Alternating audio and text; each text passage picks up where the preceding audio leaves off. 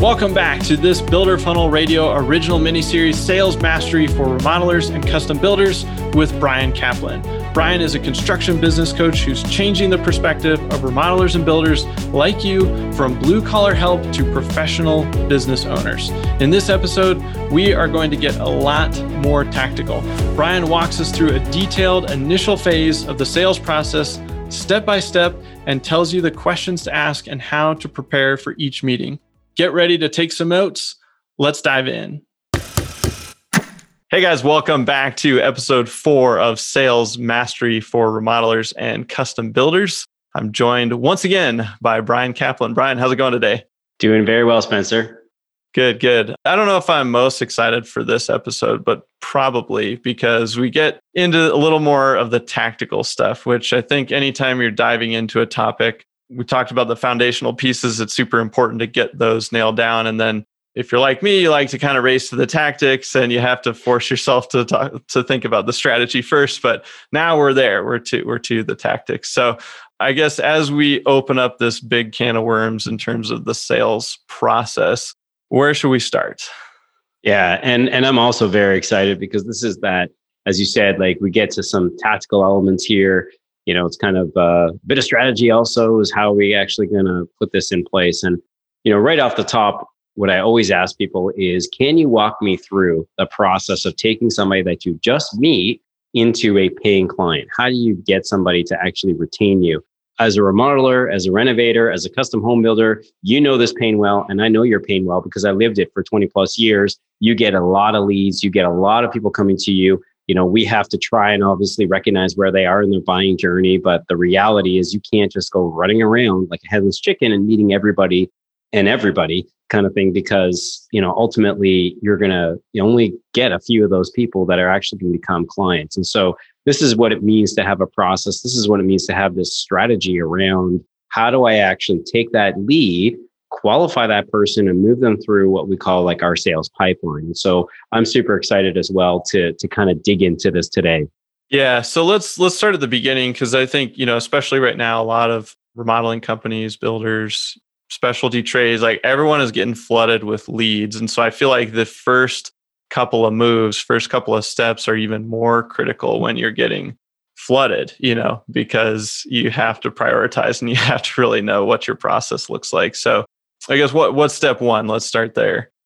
Yeah, for sure. And and first and foremost, from a big picture, you know, the idea of having this process is, you know, so critical for exactly what you just mentioned. When you get flooded, you know, when you only have like a couple leads or you're working on one project and there's one or two people in your pipeline, it's super manageable. You know, you can kind of make it up as you go along. But the reality is when you get this flood of people coming to you and you have a lot of projects, you know, you cannot be reinventing the wheel every single time. You know, winging it is just not an option. And the big challenge is that you know people will be able to smell that you know uncertainty a mile away. People are not stupid and they can recognize when you sound rushed and you sound busy and you don't sound organized even when they're just meeting you. And so it's so so critical that we absolutely have this process in place. So so where does it start? It starts with this initial contact. Someone's going to either fill out a web form maybe they're going to message us on a social media platform because they saw some pictures of finished projects.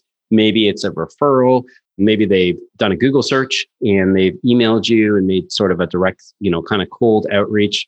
And so that's really the first sort of place that it starts. So there's some questions that I always ask the building clients that I work with is what is the experience like for that other person? So remember we talked about this right at the beginning of this mini series is that we always have to be looking at that client filter. We always have to be looking through their eyes and just making sure that we're connecting to you know any of our marketing message our sales process the experience of interacting with our brand it's so critical that we look at it through their lens so that we can answer that fun question which is what's in it for me? Right? Because mm-hmm. that's all anyone's ever thinking is what's in it for me? So if we position all of our marketing about us then of course we're not really answering that question. So it's really important as we get into some tactic here about our sales process and the individual steps here is always to remember that that's the lens that we're looking through. So when I actually go to your website, is it easy for me to find that contact information? Is it easy for me to find, or is it very clear for me that you want me to fill out a questionnaire or a survey that,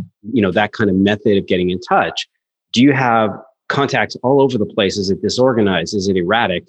You really want to kind of tailor, you know, I'm speaking to a digital marketing agency owner here, so you know this very well. We want to funnel people into the correct path that we want them to take. And so this is so critical at the beginning of the journey where you sort of lay out all the different channels that people can kind of reach you at. And what is that first touch, right? What is that first thing that happens when they start to interact with your brand? Yeah. And so let's talk about the website a little bit, just because today that is kind of one of those first initial touch points for, for a lot of people.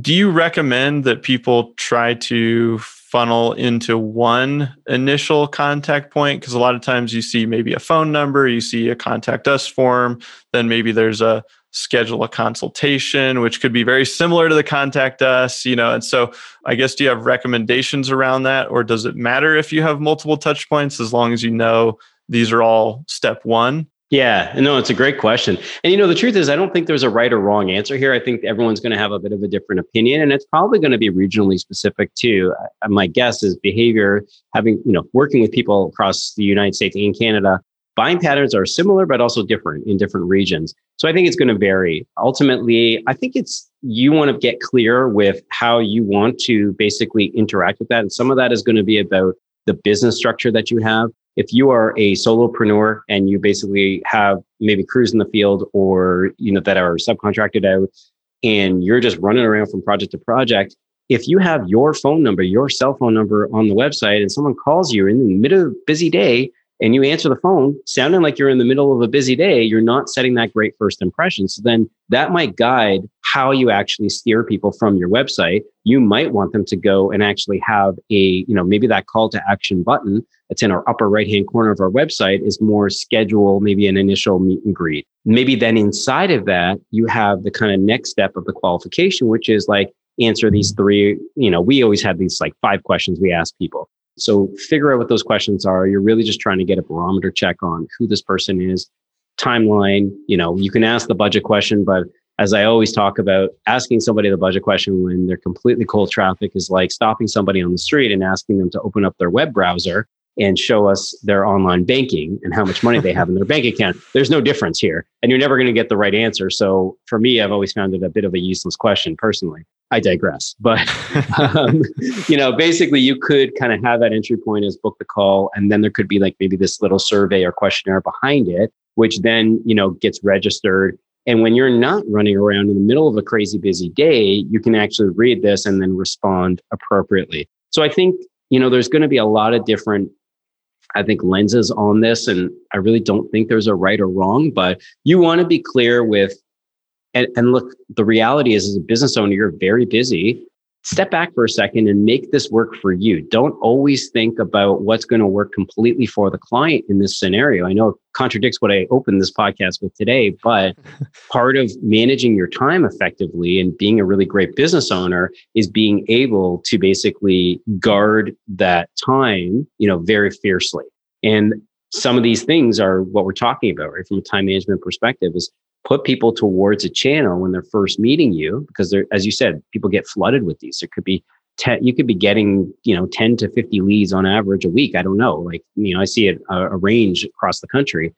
And you just can't keep up with that volume. You can't be answering the phone every two seconds and things like that. So there's definitely tools like that. Of course there's there's other things that are like you know ruby receptionist is a great example. That is like an answering service that basically gets trained in you know what your brand is about and helps to basically facilitate that intake process of that lead. So there's that option as well which then gives you know some different ways that they can get in touch with you et cetera et cetera. So i think you have to kind of take all of what i said think about your own time your own patterns. When do you feel like it's reasonable for you to get back to people? You know what kind of channels do you typically use kind of thing? And then kind of mesh it all into maybe and i think simpler is better personally speaking. If you're going to have a form on your website i probably wouldn't have your email also just because people might just actually email you instead of filling out the form so it kind of dilutes the power of either one. But i think yeah just trying to keep it as simple as you can. Yeah yeah i think that's good advice and I, you're probably right in terms of not being a right or wrong answer here. I find that just, you know, thinking about my own experience, you kind of go through this progression of, hey, at the beginning, you, like you said, you take all the meetings you, because there's not that much activity going on. But if you start to build up some lead gen and a pipeline, you're going, gosh, this is getting overwhelming. So then you start to put some things in place. And I think the sooner you can put these things in place, the better, even at that stage where you probably could go on every opportunity. The question is, should you? And we'll yeah. kind of get we'll get to pre-qualification here in a second but i like the if you can get to it making it a little more exclusive and so putting yeah. a few more barriers in place for people that come to the site so whether it's a few more questions on that initial contact form or saying hey you can book a meeting but you can't just like call in and talk to me for 30 minutes about your project at, at a whim you know because you've already planned your day like if sales calls are coming in create a process for that. Hey, it's an automated automated way to book a meeting or something like that. So, exactly, because because you want to get people. You know, you just always want to think about what's their first touch, what's that first interaction they have with your brand, and if you are, you know, you just hang up a call and then someone calls you and you're you're rushed and all of that. Like, I mean, you're just setting this awful first impression, and I just think it's you've got to be really brutally honest with yourself here and say, you know, how can I put this into a channel that actually works within the time constraints that I want to set?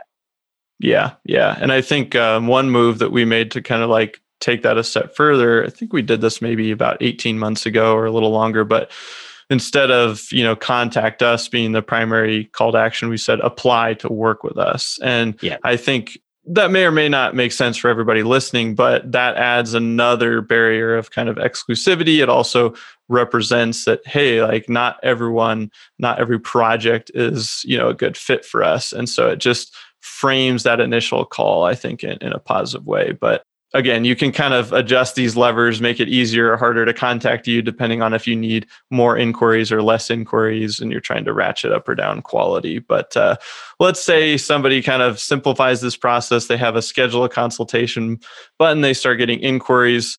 Like what does that that next step look like when we start to actually like talk to these people and and figure out if it's a good fit yeah. So first and foremost again we want to always use the mirror here. And what does that mean? That means that we've got to be brutally honest about the lead that comes in and decide if it's something that is within our wheelhouse something that we're interested in and quite honestly something that our company is actually structured for. I can't tell you the number of times I hear from bigger builders when they, they talk about smaller projects that they slot in in the in between, you know, their bigger projects type of thing. And the reality is, is that they're charging, oftentimes they're charging the same margin on those projects. And basically what that equates to is them losing money and leaving money on the table. You can actually stay home and go broke is kind of as the expression goes. And, you know, you know, it's just being really brutally honest and saying, is that the type of work that I want to do? some of my coaching clients need to hear this from me where they we, we're we're talking about a specific project and it's a small project it's something that they don't actually want it's not the goal of where they're trying to get to and i just kind of reflect on them and i say hey if this isn't the type of project you want then why are you even entertaining it? kind of thing. And i use that line stay home and go broke. And it kind of resonates and, and you start to understand that. So i think when when people first come in you've got to it's got to kind of pass through your own filter first and say like look the language that someone's using can often tell you a lot about how the relationship is going to go and who they are. And I'm not saying to judge a book by its cover and only by the words that they submit on like an email or, or a form, but oftentimes it gives you insights into who this person is. I think to speak to your point about the apply to work with us, one strategy that some of my builders use is they actually put in their social profiles and also even on their website when they're booking the next projects for like they're entering mm. projects into design for you know so right now you know we're in the fall and they might say we're booking new project starts for spring of whatever year kind of thing and that I actually like that. yeah yeah it's kind of like one of these things we always talk about friction right and sometimes friction isn't it's not just because we're we're tightening the noose a little bit on who we're going to let through the gauntlet the reality is as you said, people want to feel like exclusive. So it's counterintuitive, but it can really work for you if you mm-hmm. actually set some of these parameters because it gives this sort of esteem to your brand. And people are like, hey, I want to be part of that pack of winners. So, you know, yep. I'm going to, yeah, I, I, can wait till spring kind of thing. You'll actually start to change someone's thought pattern when you do these little sort of touches. Yeah. And on the flip side, it also starts to get rid of those people that want the project done yesterday and can't wait. Correct. And they're just going to rush you and they want to skip through your process and not, not follow any of your rules. So 100%. Exactly. Yeah. It's about being, you know, we, Spencer, you and I talk about this all the time, being intentional, right? And, mm-hmm. and that's kind of the idea here is that your sales process should be intentional. It should be a reflection of how you actually want your life to go. But let's be honest in you know this remodeling space and custom home building world in you know SMBs and smaller businesses like it's you know it's one and the same right? Your personal life is often driven by this business life. And so it's really just about carving out you know your own time and carving out the path that you want. You know we talk so much about client experience and it's super important don't get me wrong but bigger than that is you can't take care of somebody else unless you're taking care of yourself first. So i yes, think carving that, that. out is is really really important yeah. Yeah. I first uh, heard that concept. I think it was in uh, Scott Adams' book. Uh, what's it called? How to fail at everything and still win big or something yeah. like that. And uh, right. yeah, but he talks about that. He said, you know, like once you take care of yourself, then you're in the best position to help others. And so if you're running around ragged, you're not going to be much use to anybody, whether it's your team, your clients, your family. So yeah, I love that you. Yeah, just remember that. when you're on an airplane, right? You know, the oxygen masks mm-hmm. fall. Hopefully they don't. And you're not going through that experience, but they always teach you put it on yourself before you help your children or somebody else beside you, right? And the idea is if you pass out, you're no good to anybody, right? So it's the same concept. Yep. Yeah. Love it. All right. So let's say we uh, we get on a call here. How do we start to figure out if you know this person's a good fit and we want to advance them and what you know what should that call even look like? How long should it be? Those kinds of things. Yeah. Well, I'm going to even back up before that call. I mean, assuming cool. that we don't necessarily have the phone number on our website or the phone number that's there goes to maybe our receptionist or, you know, an administrative person or, or somebody like that. Really, there's kind of this, and when we talk about this going through your filter, there's like this research and qualification phase. That first, it has to get past your filter first. And so, what are we actually doing to to basically research this person? You know, I started in this business in 1999 we did not have the tools that we have today to basically go and learn as much as we want about somebody before we actually get on the phone with them. And, you know, so everybody listening to this right now, you're at a massive advantage. You're in a time, like a, a point in time in the world where you have all of these opportunities to go and learn about somebody before you actually hop on a call, which also helps you to determine if this is, you know, can pass your filter and is something that we actually really want to, to kind of entertain. And so I would say before we actually get to that call, you know, if it's that meet and greet button, you know, a virtual Zoom meet and greet button on our website, and there's that survey behind it, we're going to know who that person is. We have their email. We can go social creep them around the internet and go learn about them and, and see what they're into and who they are and all that sort of thing. There's going to be some cues in there that are going to help you figure out, you know, if this person should be booked on another call. And like we talked about with potentially putting booking projects for spring, again, like you said, if someone wants to go next week, which we we know there's a lot of people that fit that characteristic, and they're not going to respect our process, they're going to, you know, only add to the chaos in our life.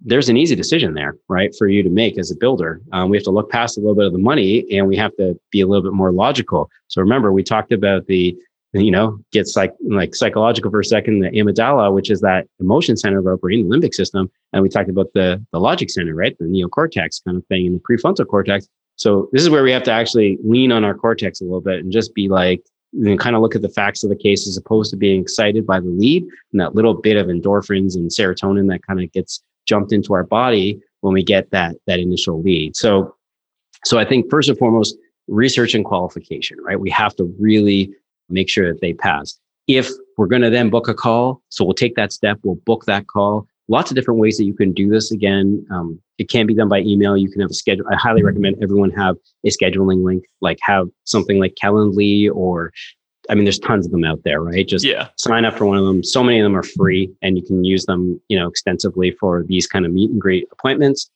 Instead of going back and forth over email and trying to figure out a time, which is just a losing time proposition for everybody involved. Yeah. Um, just make it simple for someone to book a time with you. That's that's the first thing. But then it's not about setting and forgetting. Now, what are you going to do to actually prepare for this call? And this is where we talk about, you know, not you know, reinventing the wheel every single time, having a process. So a lot of the things I, I just mentioned, like going and looking at them, their profiles online, learning more about them, rereading their contact form or like what they've submitted to you in terms of information. Go and Google map the property, go and like zoom up satellite wide and then, you know, dig into the street level view, spin around, go up and down the street kind of thing, see what you can learn. Oftentimes, you know, I'm in Toronto and we have very tight lot lines here and we get a lot of inquiries with people looking to do substantial size additions to their home and a lot of it doesn't pass our general zoning rules. And so we all constantly need these variances, which immediately changes when someone says, I want to start in the next two or three months. It immediately changes it to a six to eight month lead time.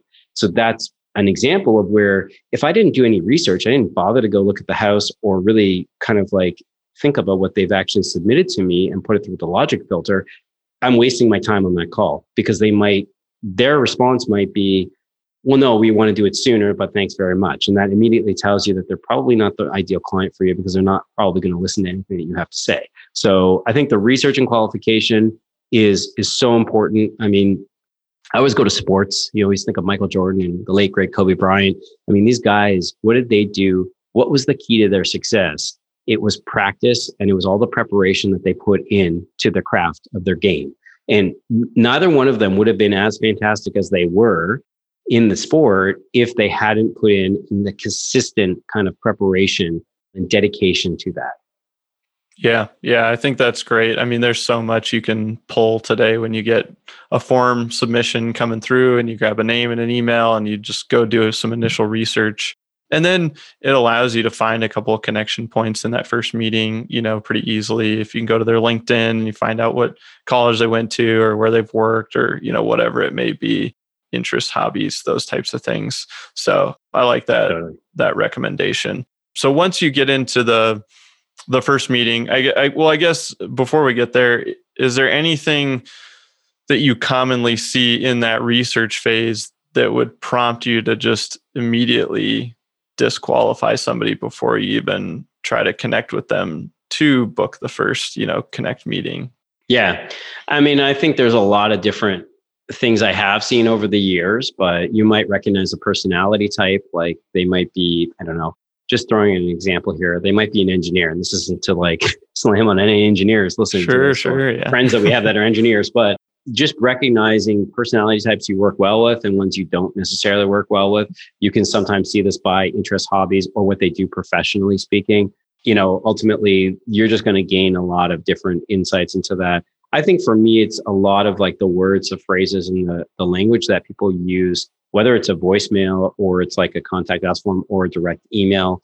For me, I just kind of keep going back and reading those and dissecting those because oftentimes we say things without intentionally saying them, kind of thing, if you know what I mean. So, mm-hmm. and I think that uh, especially in this world where everyone's really fast paced and, you know, we're just trying to get to the end of this task as quickly as possible, oftentimes the truest stuff comes out because we're not it's not going through our own filter so i think that's kind of a good place to go and yeah ultimately you know spend a lot of time getting good at kind of researching people and and just reading through their profiles even like one of the things that i kind of teach for my builders to to connect with architects is to go and look at the content that they post look at how they respond to comments on their own posts. Look at the words, mm-hmm. the phrases, how they think. Like you're really trying to get inside someone's mind because that's where connection happens, right? And so, no different here. If it's a prospective client that's pretty active on a social profile, go and actually learn about them and look at how they speak and talk and all that sort of thing. It's going to tell you a lot about their personality before you actually get on the phone with them. Cool. Yeah, good advice. So once you've you've done all the research and like, okay, I'm think I'm prepared. I'm ready for the first meeting. How do you set the stage for that meeting? What kind of format is it? You know, what's what's the purpose of that meeting?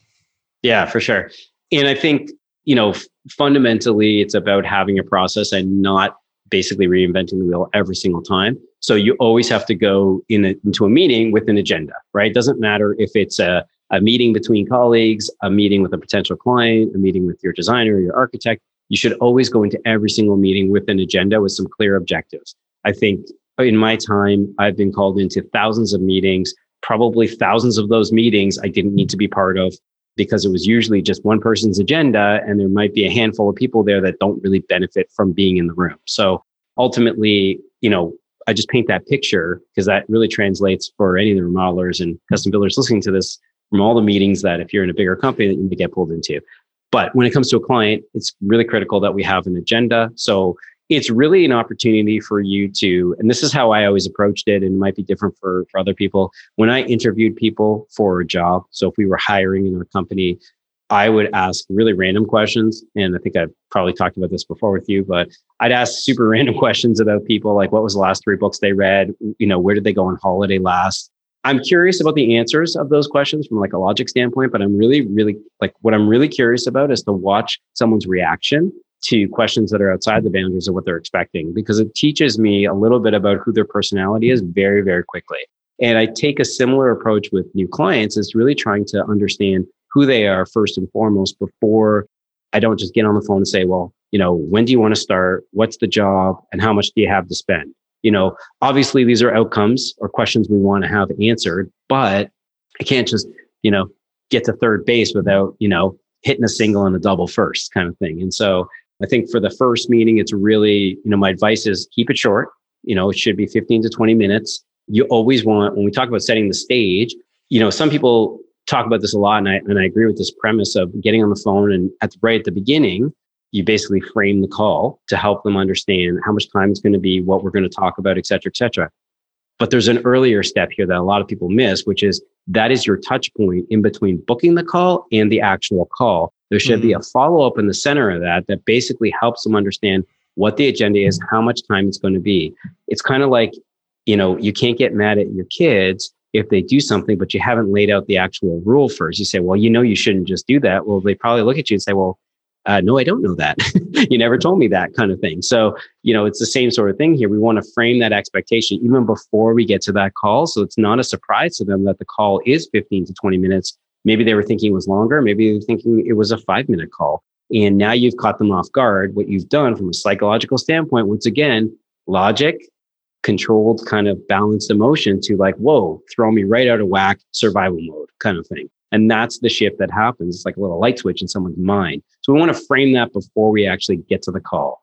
I like it. Yeah. So basically, we've done our research. We set the meeting, but we're sending an email that says, here's the agenda. Here's what to expect in this meeting. It's 15 to 20 minutes. We want to learn more about you and your project, and we'll decide, uh, you know, what the next, you know, course of action is from there, that sort of a thing. Exactly. And then if you're doing virtual ones, feel free. I have for my own process, I have like a, a little short kind of paragraph of three bullet points that's just like make sure you're, you know, try this link before the time, the scheduled time. Make sure you've given Zoom, if you're using the Zoom platform, typically you have to get permission from your computer to access the camera and the microphone. So we don't waste the first five minutes trying to figure out how to get our face up there and for them to be able to hear us. So it's again, as much as you can do to pre-frame anything that you're going to do with a client is, is, is always going to give you the best result. Yeah, yeah, that's great. So then you set the stage, you go into this meeting. Obviously, you're trying to figure out if, hey, is this something worth pursuing? Do we want to dig in further? I guess what are the big takeaways for people? What should they be trying to uncover in that call and in that 15 to 20 minute meeting? Yeah, for sure. And I think, like we said, it's all about getting to know somebody. You know, I think the statistic we talked about, I believe last time was like somewhere between three and seven seconds, four to seven seconds, somewhere in there. People are going to make that judgment really, really quickly, right? Whether they think that they, you know, want to get to know you, whether they like you, and whether they feel like they're going to be able to trust you, kind of thing. Like people can literally make that decision so, so quickly. And that's, uh, there's a physiological thing that happens in our mind that is, that actually has created that process. So this is something that's inside every human. And ultimately, you just have to know that you've got these like five to seven seconds to impress somebody. And you don't have to be, it's not like you have to have a, an incredible opening one liner like David Letterman or Jay Leno would have had, but, you know, or Johnny Carson. But, you know, it's, it's really just about making sure, especially if you're doing a video call, you know, always be camera ready, right? Don't be fumbling around, plugging in your microphone or ruffling around and, and being distracted, looking off camera and speaking to somebody you know, you really got to be dialed in and fully focused. If it's on a phone call, don't be driving. you know, pull over if you have to do a phone call on the road. Pull over. Make sure you have your agenda in front of you, which is typically just kind of that format of those questions that you're going to kind of run through. So that's where scripts really help because they always bring you back to sort of zero. But ultimately, you know, big picture, you're trying to get to know somebody. You're trying to see if they're going to be someone that you know is going to want to take a step with you but also that you want to actually take a step with. Yeah so i'm assuming in this stage are you asking i mean you're asking those open-ended questions you're trying to get to know them and get a read on them but you're also asking questions about the project to see if it's even in line with what you want to do. I guess what are how do we get to the next stage? Like what makes us say yes? What makes us say no yeah, for sure. And I think there's always this careful balance. We want to get to know people. You know, that's really the primary goal. But yeah, there's also some like black and white stuff that we want to, you know, kind of pull out of people, which is what is the project? And, you know, getting a rough idea on timeline is also really helpful. As I said a moment ago, and I consistently say, I personally don't ask the budget question on that first call. I just, I don't agree with that philosophy simply because you're never going to get the answer that you want. I think in the unicorn moments, and unicorns are like those once in a lifetime type of clients or once in a very long time kind of clients, they might offer that information, or you might feel that the chemistry is working so well that you could ask them a simple question about, you know, I'm just curious, do you have an intended investment level? So everybody rewind those three words, you know, intended investment level. That is how you speak about a budget with a client. You don't ask them what their budget is. You don't ask them how much money they have, uh, how much do they have to spend, et cetera, et cetera. It's always about intended investment level. Kind of like we talked about at the beginning of this, where we said they, you know, puts people into more of like an elite group kind of thing, builds a little bit of excitement around it. Same sort of thing here is that you're putting somebody into a different socioeconomic mind class when you do that. They're not looked at as a commodity or a transaction anymore. There's like there's a there's this relationship that you're basically forming. And so that's like a little subtlety, but so so powerful in this call. So how do we decide it's a it's a go or a no go for us? Sometimes, you know, to be quite honest with you, you might be on the fence, right? And I've had lots of calls where I've talked to people. I feel like I can maybe convert this person, so to speak. Like maybe they're not speaking my language yet, but I feel like there's enough there that I can continue to develop this relationship and help them understand. And I think we have to give people the benefit of the doubt when we get on the call with them. If they have taken all the steps so far, because remember, we've added some friction in the process. We've mm-hmm. created a call to action on our website or Instagram page or our Facebook page, whatever it is. And we've gotten them to go through a couple steps so far. Obviously, the more we tighten that noose, right, or that we add more friction to the process, the more likely they're a better candidate for us to work with we also just have to understand that we're asking people to do something that's probably a little bit different with their own natural behavioral patterns would be. So we have to give people the benefit of the doubt. And sometimes that means that you are going to book a second call, whether it's maybe a virtual call or it's an in-person, you know, meet and greet at their home. You know, you do kind of sometimes have to, I get, as I said, give the benefit of the doubt. But at the same time, pull that mirror out everybody by now should have a mirror in front of them. I should have probably said that right at the beginning. He's like, go get a mirror when you're listening to this mini series. Unless you're driving, please don't use the mirror. You can so, use your rear view mirror, maybe. Yeah, yeah. Keep your eyes on the road, people. Yeah, it's, it's just kind of get that mirror out again and just be brutally honest with yourself. Is this the type of project that I want? You know, is this the type of client that I really do? Like, were there some red flags? Are there some things that they're saying that are just kind of like, eh, you know, making me pause for thought kind of thing. So there is a careful balance here. Again, there's no right or wrong. The goal here is that you're trying to manage the most precious commodity that every human has, which is time. And you cannot be running around to go meet every single person that first calls you and that you first speak with. So this is that next kind of layer of, you know, I would say friction. And then you have to decide, are we going to actually meet next? In what's the most appropriate meeting. Should it be another phone call or a Zoom call? If we've done like our first as a phone call, should we do a Zoom call next and then I meet them in person? Or is, you know, what, what's that kind of next step? What makes sense for the process? Gotcha.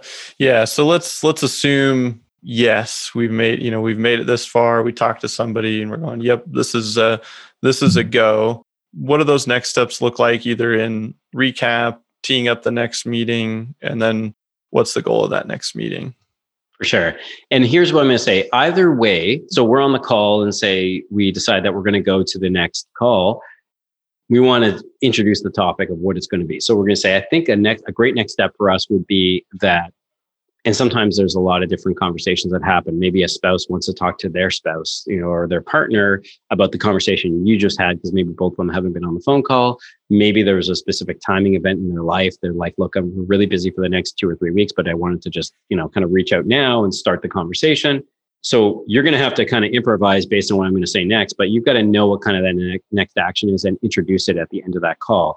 We always talk about the commitments, right? Micro commitments in the sales process. You always want we want to create velocity and keep that and maintain that velocity through our pipeline. In other words, can we move this person all the way through that process? We've got to get these micro commitments, right? We should never leave that call with a, okay, that's great. Thanks so much. We'll be in touch kind of thing. We'll be in touch means thanks so much. We'll never call you again. Yeah. To be clear, if you think that that means they're going to call you, think again.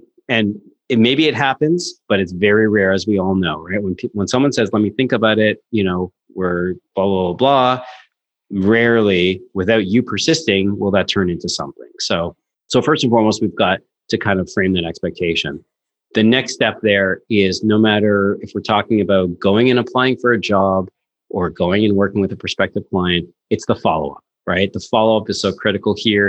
It does not have to be the minute after you hang up with somebody, but in a very quick time frame you know if it's early in the day that you speak with somebody by the end of that day you should have a follow-up to them. It doesn't have to be elaborate. In fact it should just be a template that's in your email settings whether you use outlook or gmail. You can set up a template that's just thanks so much. It was great to connect with you this morning. This is what i feel our potential next step is or what we discussed on the call kind of thing. Here's my scheduling link or whatever it is right? Like finding that next actual call to action and sending that out to them and making sure that you know we've actually followed through on what we've set yep and i think even just if you do those little things you mentioned it before that first call sending the agenda and then doing the recap and the you know if you do those you're going to set yourself apart i think that alone you know let alone yep. actually what happens on the call and obviously you want to you want to do a good job there too but um, yeah. most people don't don't do those little things and um, absolutely that gives that that customer that comfort you know and they're going into this a little bit blind. And so the more information you feed them, you show them the next step, they're going, okay, I see the path. Like I'm comfortable with that path. Let's keep going. And I know you talk a lot about confidence for yourself just having this process lined out Absolutely. i guess what do you think the power of that is just in in having a sales process and connected to your own confidence yeah for sure and you know when we talk about confidence we you know what we're really talking about is the lack of rejection It's mm, it's yeah. really if we boil it down, right? Rejection is that like self like self-esteem and rejection very closely related, of course, but those emotions are like the most sacred of our survival tactics as humans, right? We just it's why salespeople will, you know, will hesitate to pick up the phone and call somebody and they'll send an email. It's why your project manager, even though you're like, pick up the phone and call the client, they'll go and send an email, right? It's because we guard rejection fiercely, right? We also avoid confrontation at all costs as humans. And so ultimately, confidence really is going to come from giving yourself the tools in place, a framework to work from that you can just keep repeating. So you don't have to kind of guess at the next step. Because when you guess at the next step, you're guessing, you're chipping away at the armor of your own self-esteem, right? Because you start, it's where the the mind goblins come in. Someone used that on like LinkedIn, a friend of ours. and I was like, oh, that's a great term. I always I always use the analogy of that water seeping through a foundation, but uh, mind goblins is a great yeah, that's one, a right? good one. Yeah.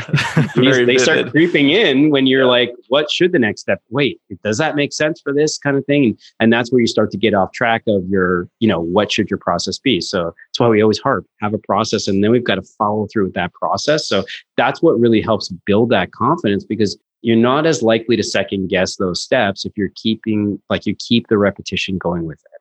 Yeah. And I think too, just anytime you know for yourself the steps it does the same thing you know like we talked about for your end customer prospect. Like everybody knows the plan everyone's just moving down the same path like everybody just feels better about it. And to your point you're not guessing or going oh yeah what do we do next? or oh, yeah. i did this last time but i think this will make more sense this time. And then you end up with all these like fragmented prospects in your pipeline and in limbo land and yeah, not, not a good yeah. thing. So, so let's sure. get back to you know moving moving through the steps here. We kind of talked about the research pre-qual. We go through the first meeting. We're sending our recaps. We're sending our agendas. We get into that second meeting. Where are we headed next? Yeah. And let's assume that like our second meeting is like an in person meeting, which I know is a sure. very common thing in our industry. It's a very personal thing, right? We're working in someone's home. We're not working on a project, we're working in their home.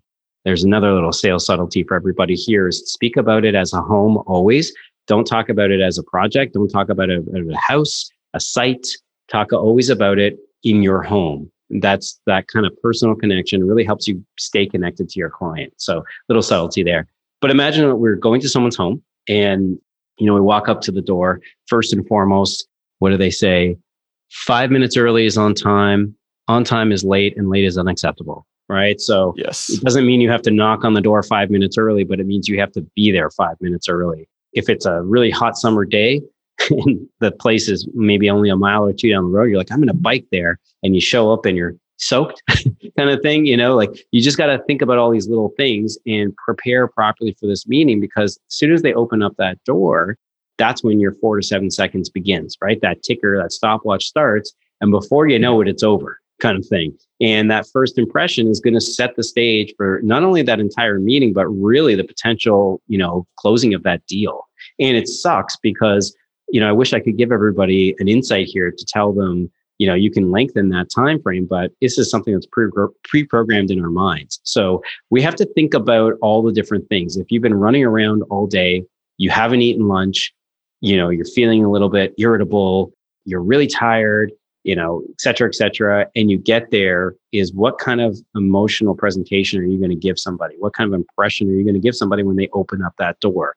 So always consider, much like the airplane analogy, I always come back to it. You have to take care of yourself. Make sure that you guard some time for lunch and you go and you eat make sure you've drank water. Make sure you haven't had 25 coffees and you're you know you're sitting at the table and your legs just jittering and you can't stop it. Because i think i've all we've all been here right folks? Yeah I mean, cut cut yourself off at 15 guys. Let's... yeah that's right that's right yeah. You don't need that 21st and 24th cup for sure. So but ultimately it's about taking care of yourself so you can make the best impression. And kind of like we talked about is drop your emotional baggage at the door and just kind of take that deep breath recenter yourself and be the person that you need to be for that person that's opening the doors is a really, really critical aspect of it. Yeah, I think that's great. You know, and I feel like we've just gotten used to in the service industry or anybody that's coming into your home, like people are late or they, you know, give you a window of time, you know, and so these types of things that you're suggesting feel like they really separate yourself as a profession, you know, professional company. And I know that's going to tee us up for some things we're going to talk about soon coming up in the mini series, but and that just positions you so much stronger as you walk totally. into the home. So once Absolutely. you once you get in the door, now we're sitting down, we're having this first in-person meeting. What are we going to talk about here? Yeah, for sure. And so I would say I would say number one, we want to obviously have an ability or an agenda, a framework to walk people through. But before we actually get to the dining room table, and this is where, you know, fellows like Mike Stone and myself really vary in, in sort of approach here. And as someone that's lived it for 20 plus years and done hundreds, if not into the thousand of sales calls, uh, here's what I can tell you. Everyone's favorite topic is themselves. If you are a modeling contractor, people just want to show you everything they hate about their house. If you ever want to fill the space of silence, ask somebody about their house and what they don't like. The great thing about this is that there is a bit of an, a rush, like an emotional rush when you get to the door again, painting the picture here, you're running around, your appointment's at 3 p.m. in the afternoon. You haven't eaten lunch. You're starting to get a little dizzy, et cetera, et cetera. You get to the front door. So we all visualize we're in that state. And then you're like, okay, recenter myself, drop that baggage. I'm going to go in and be the person I need to be. You're still got this pent up emotion. But the reality is, is that the person opening the door feels very similar. You are a stranger to them mm, virtually. And ultimately, they are letting you into their home and they're going to be sharing personal things with you, right? Personal details that you're in their home, et cetera, et cetera. And this is where I think there's a bit, hopefully, an aha moment for a lot of people is that just recognizing that other people are pretty nervous about this as well when they walk in. I, I coach a lot of people in the sales realm, and people always say to me, like, I'm so nervous when I get in, I don't know what to say, et cetera, et cetera. I'm like, look, you just have to like imagine there's a mirror in front of that client now. They feel actually fairly the same way. And so you want to be able to guide this conversation and the process of the meeting or the agenda of the meeting, but you want to give the illusion of control to that homeowner. And the way that you do this is by asking them first of all, stating the agenda and saying, so what we'd like to do is typically now I always like to walk around the house first personally. And then we would sit down and I'd love to walk you through our process. And that's how I would introduce it. It was always well received because everyone's favorite topic is themselves and everything they hate about their house. And so, you know, it always works well. The trick here, because I hear a lot of you right now, you got a mind goblin there that's banging on the front of your head saying, yeah, but Brian, I don't want to waste 45 minutes to an hour listening, you know, about this corner of this bathroom that just irritates somebody. So I totally hear you. You have to be able to guide that conversation and move people through the house. Okay. So it's important that you let them, you know, basically kind of walk through, but you can do, you can just transition to different topics. This is a great little tactic that you can use is you're standing in, say, the master bathroom and they're talking about all the things that they don't like. Be like, that's great. Now, why don't you show me downstairs what's what kind of doesn't work here? And boom, you've you've you're, it's not that you're not paying attention to where they are, but you're just suggesting a complete change in course, and people will respond to that. So you've got to keep that momentum going. Always, you know, imagine that road that you're coming back to, that homing beacon. The nice thing about this, and I don't want to paint the picture that we are like canines, so bear with me, people. But when you take your dog for a walk, your dog stops and sniffs and they pee on that fire hydrant and then they go and sniff a little bit more and then they might go and do some other business on the grass over there and they keep sniffing and stuff like that. It's called decompression. And that is really the sort of behavioral science behind what your, the dog actions, what your dogs are doing on a walk. We're no different as people. We need a bit of a decompression, right? It's like we talk about with the resistance walls that people have. Buyer resistance lowers as they get more and more comfortable with you because it's decompressing, right? So just use this analogy of decompressing. And that's what happens when you walk through someone's house, right? Because you're letting them speak. And most importantly, you're capturing and then going to regurgitate everything they say to let them know that you heard what they said. And that is how A, you establish relationship and deepen it, which is really one of the main goals of this meeting. And two, it's how you keep this, you know, all these emotions in check, how you decompress both sides of the emotions. Cause really we want to get to the internal drivers, right? We want to get to that point where the facade is gone and now we're talking on a level where there's meaningful relationship and we can actually advance this through our pipeline.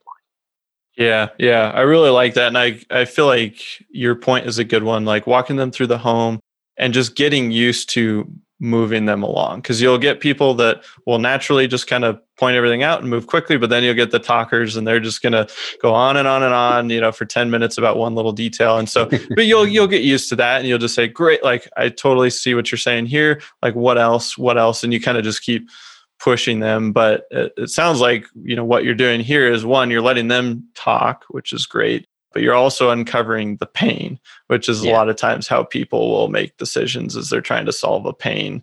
So as you move through those pieces, then you said you want to do that and then you like to go sit down. So once you go sit down, how do you transition, you know, to that piece and then what are you trying to do from there to the end of the meeting? Yeah, for sure.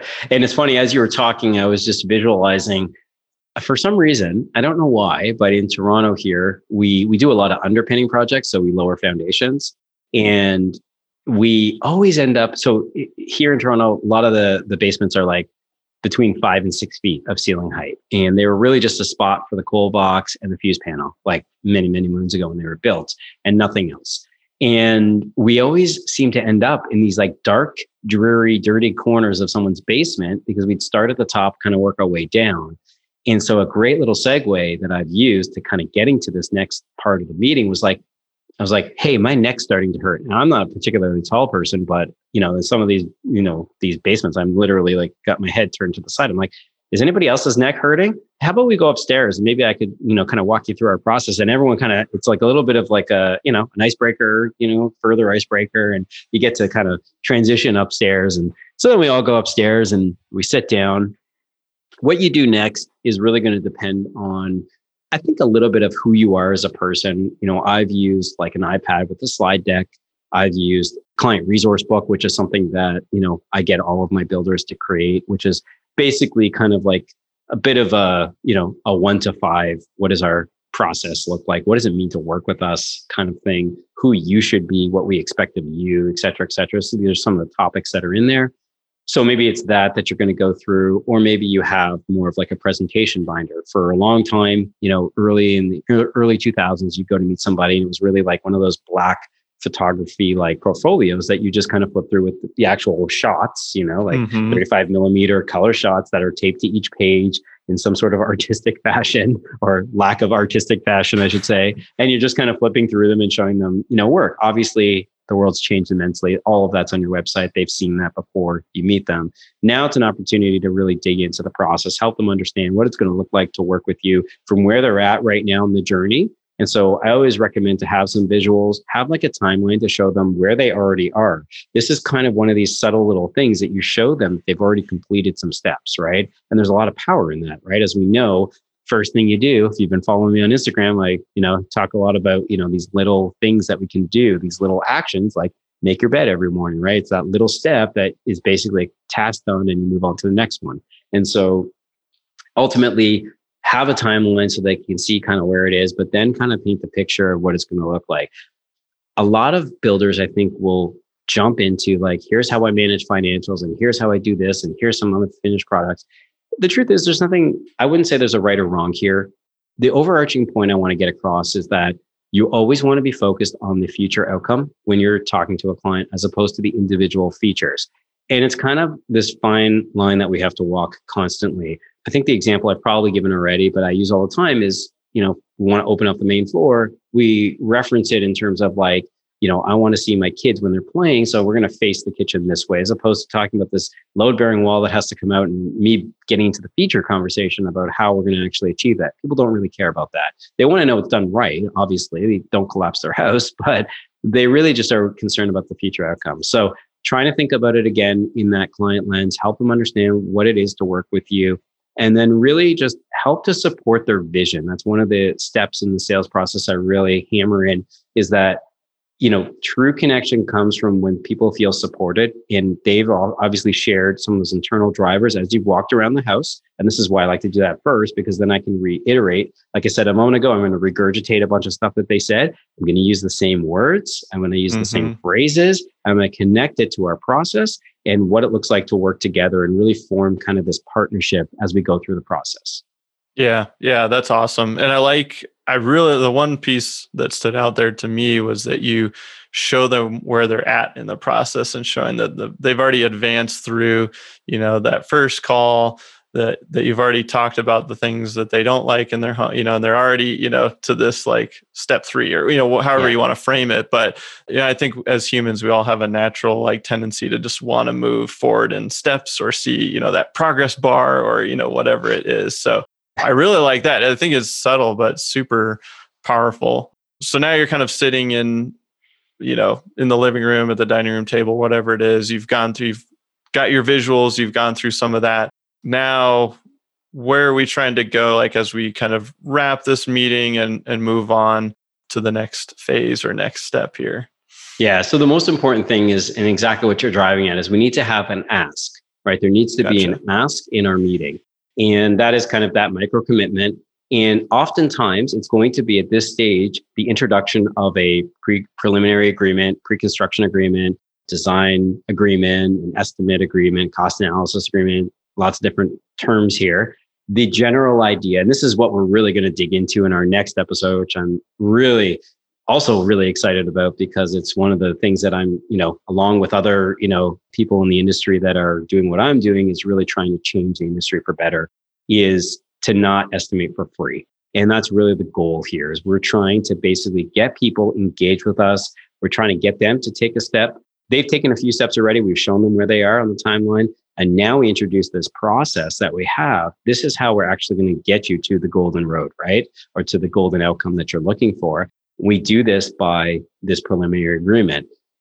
That whole chunk is obviously something we're going to talk about the next episode. But the real goal here is it's kind of like this litmus test, right? They're either going to, at this point, feel like they can trust you, they know you well enough, et cetera, et cetera.